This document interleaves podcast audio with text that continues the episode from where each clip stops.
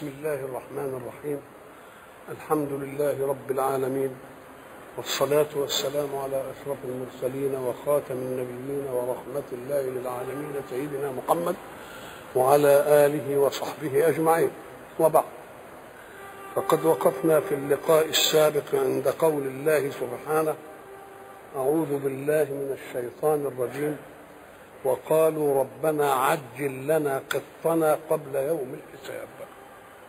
هذه قالوها استهزاء بالوعيد الذي أوعدهم الله به فقالوا إن كان في عذاب يعجل لنا به. كأنهم واثقين ان ما فيش عذاب ولما يقولوا عجل بما فيش يبقى ما يجيش يبقى بيستهزئوا يعني.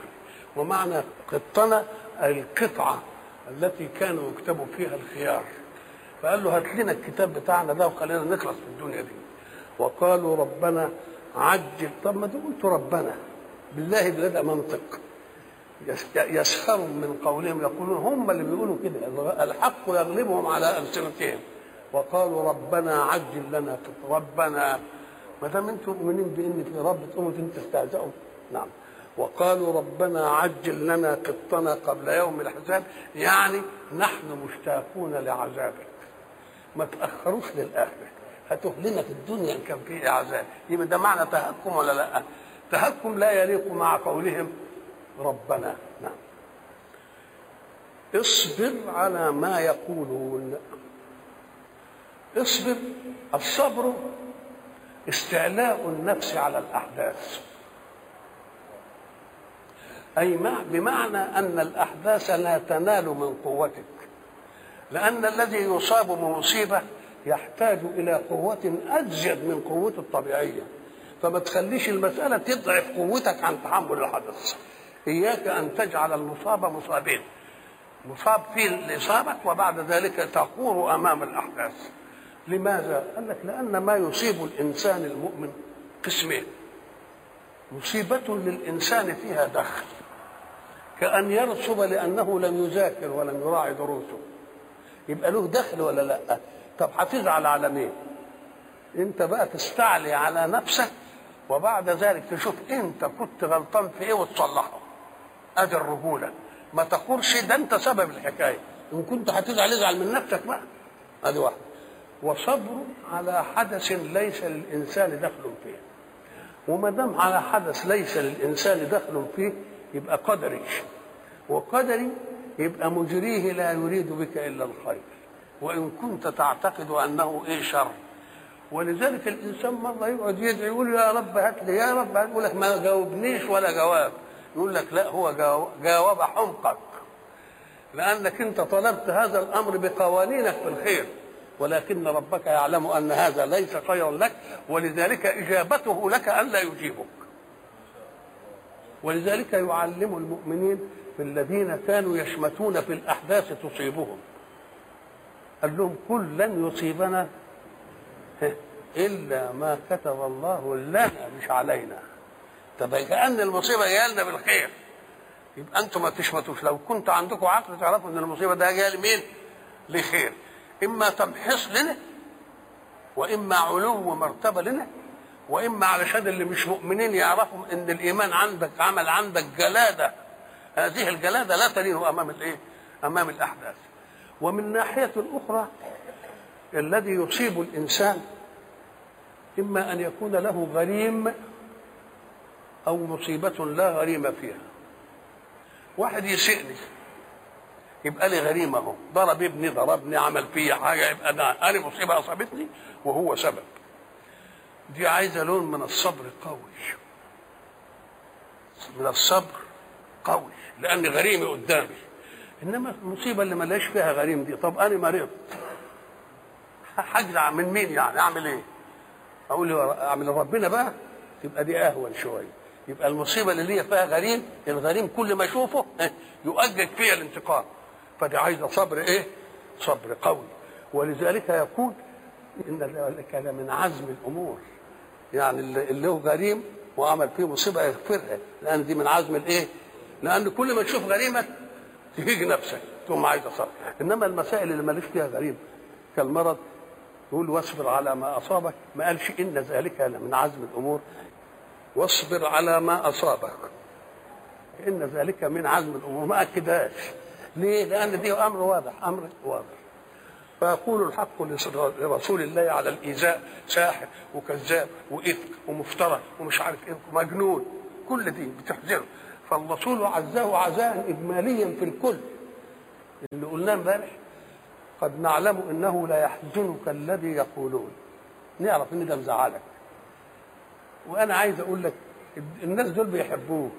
ده المسألة وياني العداوة وياني فإنهم لا يكذبونك. أنت صادق عندهم. ولكن الظالمين بآيات الله يجحدون. يبقى ربنا شالها عن مين؟ شالها عن سيدنا رسول الايه؟ رسول الله. اصبر على ما يقولون. واذكر عبدنا داود. ما علاقة؟ اصبر على ما يقولون بحكاية سيدنا داود. قال لك لأن داود اتهم برضه اتهامات فظيعة. ألم يقولوا إن هو كان بيحب واحدة شافها جميلة أوي وهي مرات واحد اسمه أوريا في الجيش قام عمل له حرب بره عشان يخلى الجو له؟ فقال دي مصيبة في العرض ده أنت اللي عندك ده حاجات بسيطة أوي كذاب وساحر ومجنون ده مسألة إنما دي كان مصيبة في الإيه؟ ومع ذلك صبر عليها. اصبر على ما يقولون واذكر عبدنا داود. كأن الله يريد أن يعطي لرسول الله الخاتم الذي أرسله الله ولا رسالة بعده. وأرسله الله وفوضه في أن يشرع ودم حاجة ما حصلتش لرسول. وأرسل الله معه كتابا هو مهيمن على كل الكتب. مهيمن عليه. بقى الرسول اللي بالشكل ده ربنا يرجعه يصبر كداود. قال يدل على أن أمة الرسالة أمة واحدة. كل واحد بيبلغ الرسالة المناسبة. ولذلك لما يقول واذكر عبدنا ويعد كم واحد. فلان وفلان. ده ما يقول عبادنا بقى. يقول عبدنا. كأنهم تجمعوا كلهم في مهمة واحدة فلا تفرق بينهم. شرع لكم من الدين ما وصى به نوحا والذي اوحينا ولذلك يقول لا تفضلوني على عيون شيء. أنتم ما تفضلونيش. لأن تفضيلكم هيبقى مقاييسكم سيبوا لربنا اللي يفضل. ولذلك قلت تلك الرسل فضلنا. ما تفضلوش أنتم. مالكوش دعوة بالحكاية دي. أنتم ما تعرفوش الحكاية دي. فضلنا بعضهم. إحنا اللي فضلنا. واذكر عبدنا داود شوف الشرف الكبير. ده رسول لو الحق سبحانه وتعالى حينما أراد أن يستهل سوره الاسراء ويجيب العلة في أنه أسرى به إلى بيت المقدس وعرج به إلى السماء. ما جابش حيثية لهذا كله إلا لأنه عبد. سبحان الذي أسرى بعبده. فكأنه لما أخلص في العبودية استحق إيه؟ لما جفت الطائف به واضطهدوه وشتموه وقعدوا يرموه بالحجارة وهذا قال له هذه حفاوة الأرض. أنا ساخذك لحفاوة السماء. أعزيك بحفاوة السماء. نعم. فكلمة عبدنا لداود دي حاجة منزلة كبيرة قوي واذكر عبدنا داود ذا الأيدي. صاحب. ده يعني صاحب. الأيدي اللي هي القوة. والإيمان عايز قوة. ليه؟ لأنه يجبرك عن معاصي النفس عايزاها. فعايز قوة كف عن المعاصي. وهيأمرك بطاعات صعبة على النفس وإنها لكبيرة إلا على الخاشعين. يبقى إحنا عايزين قوة من ناحيتين اثنين قوة تردع عن المعاصي وقوة تدفع إلى الطاعات. القوة دي بقى ربنا يكررها كتير في الكتاب. يا يحيى إيه؟ ودي الكتابة بقوة. خلي عندك قوة الدفع وقوة الردع قوة الدفع علشان تروح للطاعات اللي انت بتكسل عنها. طب وبتكسل ليه؟ قال لك لا يكسل الإنسان عن طاعة إلا إذا عزل الجزاء عن الطاعة عن الطاعة. إنما لو استحضر الجزاء على عملية الطاعة تبقى الطاعة سهلة قوي طب وليه بيروح للمعصية؟ قال لك لم يستحضر العقاب على المعصية مع المعصية. وإلا لو استحضر العقاب على المعصية مع المعصية لغلب تصور العقاب على المعصية فمنعها. إحنا ضربنا مثل لطلاب الجامعة قلنا أعنف غريزة تسيطر على الإنسان الغريزه الجنسيه فلو إننا جبنا شاب كده عنده تشرد جنسي وقلنا له يا شيخ ده الجماعة جايين هنا رحلة في مصر وفيهم فتيات بقى إيه؟ وإن شاء الله هنخليك تقابل واحدة منهم كده ومش عارف إيه وتقعد وياك وتستعمل ومش عارف إيه وبتاع. وهنهيئ لكم سكن كويس ومش عارف إيه. بس عشان ما نغشكش تعالى تحت البدرون. يروح البدرون قال له هذا فرن مسجور فرن محمي نار أنت تقضي ليلتك مع ال وبعدين ننزلك تحرم. يعمل إيه؟ احكموا أنتوا بقى. يعملها؟ ما يعملهاش. ليه؟ لأن حضر أمامه الجزاء على المعصية. فلما يحضر أمامه الجزاء على المعصية يمتنع عن مين؟ المعصية. لما يحضر عنده الثواب على الطاعة يعمل الطاعة. في جبال هناك في جبال هملايا وجدوا إن في ناس عايزين تبقى قمة افريست ويطلعوا عليه ووجدوا ناس بقى يطلعوا التلت ويتعبوا يموتوا. والتلتين. وضحايا كتير في الطلوع. إنما شهوة الاستعلاء على قمة إفريست هي اللي عملت إيه؟ خلتهم يستهينوا بهذه الايه؟ بهذه الايه؟ الصعاب ويمشوا. اذا فالذي يجعل الإنسان يكسل عن الطاعة عدم استحضار الثواب على الطاعة. لو استحضرها لسهلت عليه المشقه. طيب والثاني قال لك برضه لو استحضر العقاب على المعصية لشقت عليه الايه؟ المعصية ولذلك يقول الرسول صلى الله عليه وسلم لشرح هذه الجزئية لا يزني الزاني حين يزني وهو مؤمن. لو مستحضر إيمانه إنه هيبقى كذا ويبقى كذا إنما يبقى فيه غفلة شوية عن الايه؟ ولا يشرب الخمر حين يشربها وهو إيه؟ وهو مؤمن. أدي معنى الغفلة عن الإيه؟ الغفلة عن الجزاء. واذكر عبدنا داود ذا الايدي أي القوة. نعم. إنه أواب. أواب هي مبالغة في آيب. زي تواب مبالغه في إيه؟ في في تائب عن الناس. يبقى في صيغة اسمها صيغة الايه؟ كلمة اواب دي تدل على أن الإنسان عرضة إن تجيله هزات المعصية شوية كده. مهما ابتاب كده تروح واقع عليه. ربنا ما قالش أنا تائب بس. أنا غف... أنا غفار مش غافر. أنا غفار. يعني معناها إيه؟ تتكرر مغفرتي بتكرر. بس المهم أن لا يكون عندك عند التوبة إصرار على أن تعود. تقع عليك. معلش. نعم. إنه أواب وأواب هتشرح هنا وخر راكعا وأناب. إنا سخرنا الجبال معه يسبحن بالعشي والإشراق. الجبال الجبال أدنى الأجناس في الكون. لأن إحنا قلنا الجنس الأدنى الجبال وبعده إيه؟ الجنس النبات وبعد النبات إيه؟ الحيوان. وبعد الحيوان مين؟ الإنسان. فالإنسان سيد هذه الكائنات أدنى الأجناس إيه؟ اللي هي الجماد. إحنا فاهمين إن الجماد ملوش حياة. ليه؟ لأننا بنقيس الحياة بالحياة عندنا إحنا نجري وبرطع. والجبل لا بيجري ولا بيبرطع ولا بيروح ولا بيجي. فإحنا مفسرين الحياة بإيه؟ بالحياة عندنا إحنا. نقول له لا لكل جنس حياه حياة تلائمه وأنت وأنت الإنسان لك حياتين. حياة وأنت يقظان وحياة وأنت نائم. قانونك وأنت نائم هو قانونك وأنت حي؟ لا. إزاي؟ ده أبقى نايم ومغمض كده وأنا أقول لك أنا شفت فلان وكان لابس جبة بيضة وراكب حمار مش عارف شكله إيه طب بأي شيء أدركت الألوان وعينك مغمضة؟ الله اذا في حياة ثانية مناسبة للنوم وبعدين ترقيها وفي حياة ثانية مناسبة للموت وفي حياة ثالثه مناسبة للبعث. يبقى كل وقت له حياة تناسبه. وإن أردت أن تستدل على أن كل شيء في الوجود له حياة فاقرأ إن شئت وإن من شيء إلا يسبح بحمده. يقول العلماء عشان يخرجوا من المطاب يقول لك ده تسبيح دلالة يعني تدل على صانعها. نقول له ما دام تسبيح دلالة تبقى فهمتها يا حلو. وهو قال ولكن لا تفقهون تسبيحه. يبقى ما تنفعش دي. طب على الأول أمال إيه التسبيح؟ تسبيح بلغتها. ولذلك يقول في الطير صفات كل قد علم صلاته وتسبيحه.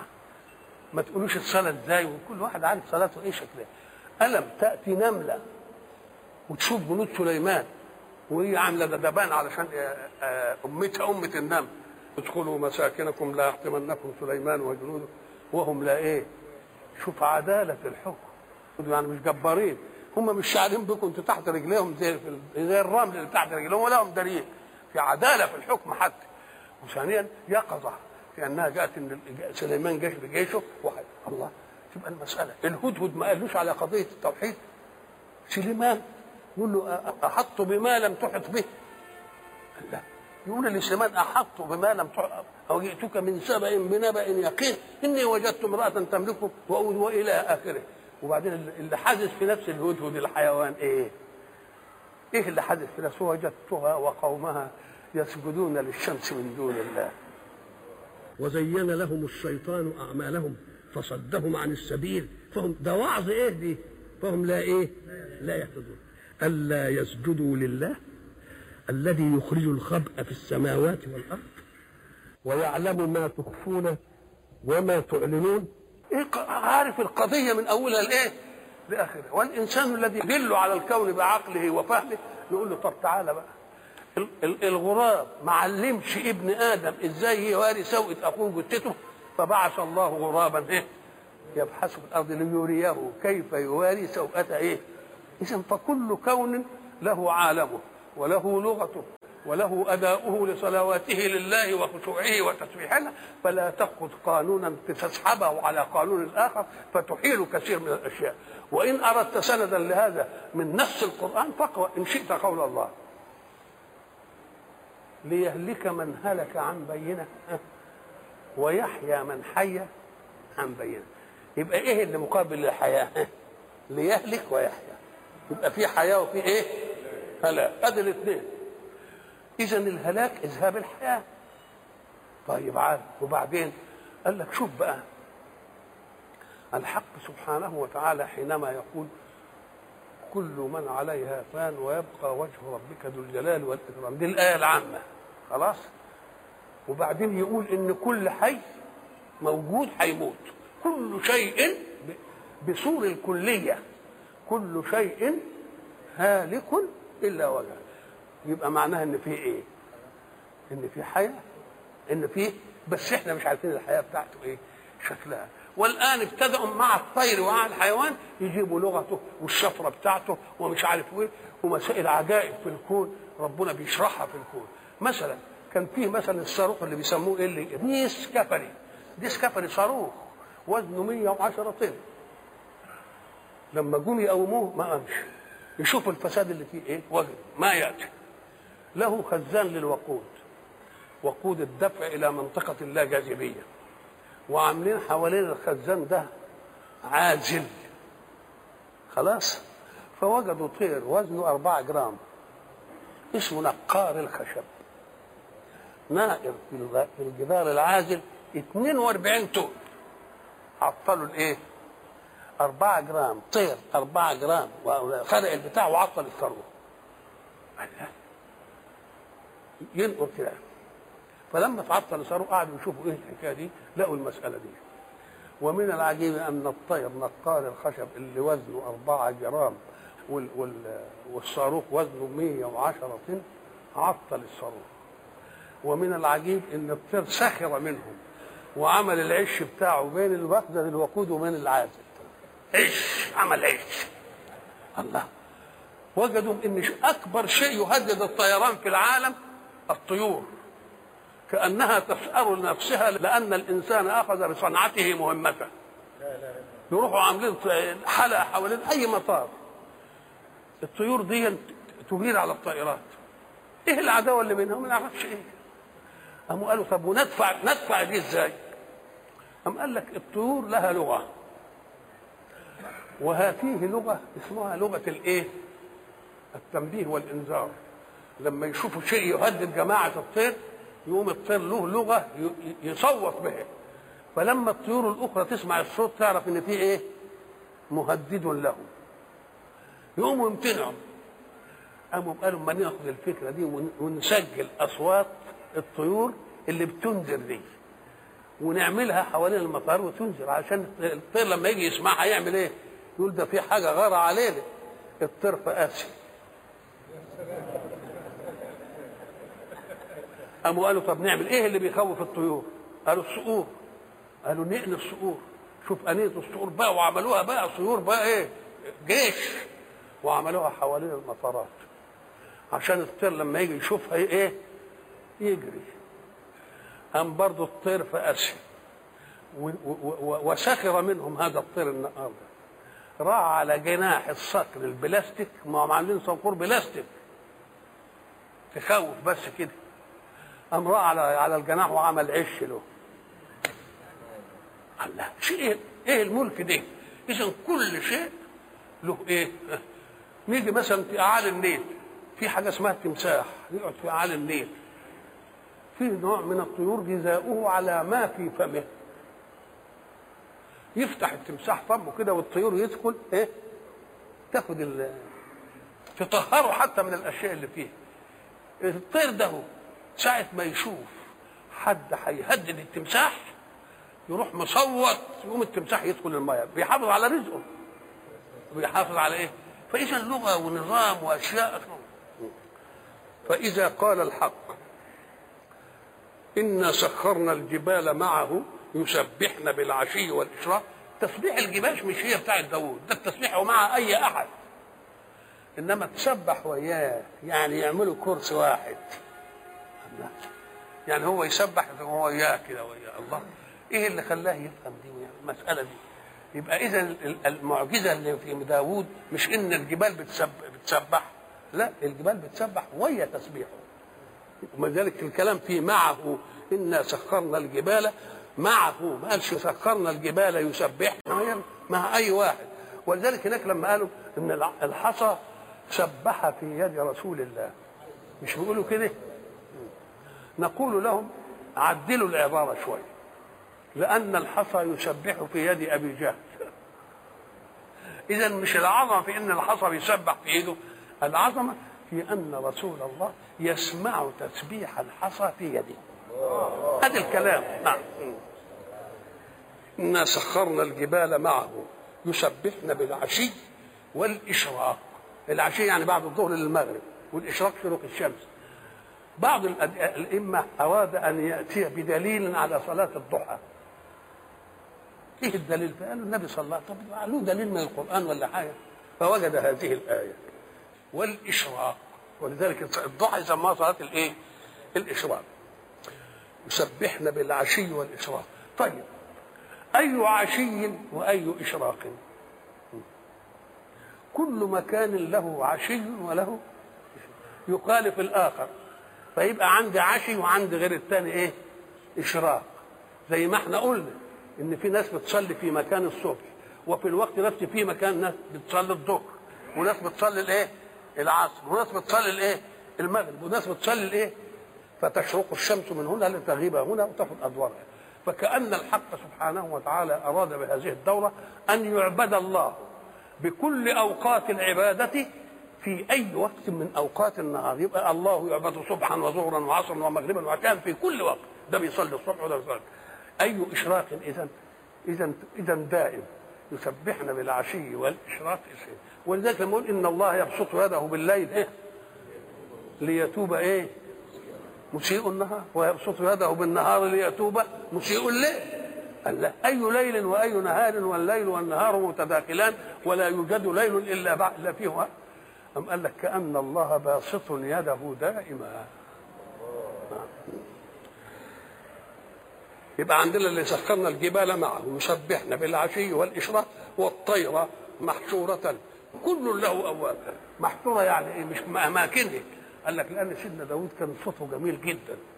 ساعة ما يغني بالمزامير بتاعته الطير يجي من كل ناحية. يحشر نفسه عشان يسمع مين؟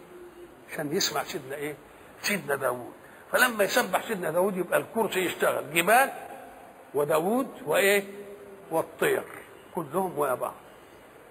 ولذلك قالوا في قوله والطير محشورة كل له أواب. يعني رجع يرجعون ما يقول. ولا كل أي من من من داوود. ومن الإيه؟ الجبال. ومن الإيه؟ الطير. كل ده هم لله أوابون. وشددنا ملكه. شددناه يعني إيه؟ يعني قوينا ملكه. ولذلك هو وسيدنا سليمان اللي بيمتازوا إن لهم ملك ونبوة. ولذلك المخالفين عليهم ما فيش فطانين لأن الملك يطبس عط الظالم. ثم وسليمان طيب. وشددنا ملكه أي قويناه بإيه؟ التقوية قال لك بالهيبة.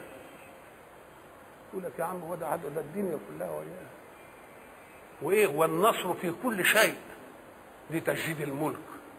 اذا أول ما يشد الملك الهيبة. فإذا أراد الله أن يضعف الملك أن يمنعه من الشدة يسقط الهيبة. وشددنا ملكه وآتيناه الحكمة. والحكمة وضع الشيء في موضعه الطبيعي الذي تأتي منه الثمرة المرجوة من أكثر طريق هذه الحكمة.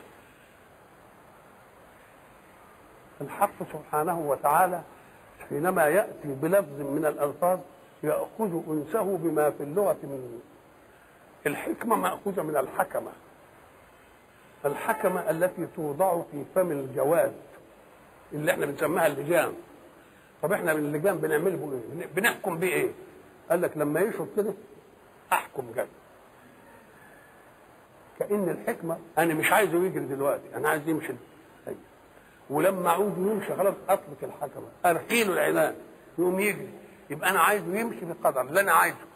يبقى الحكمة وضع الشيء. فيشد لحكمة يرخي لحكمة. ولذلك قلنا المتقابلات في الأشياء إنما تؤدي إلى أن في أشياء تفرض وجودها على الشيء. إحنا لما جينا نتكلم على المؤمنين عند قوله أشداء على الكفار رحماء بينهم مما يدل على أنها ليست طبعا ولكنها التزام منهج. فالموقف الذي يتطلب الشدة نشتد والموقف اللي يتطلب الرحمة إيه؟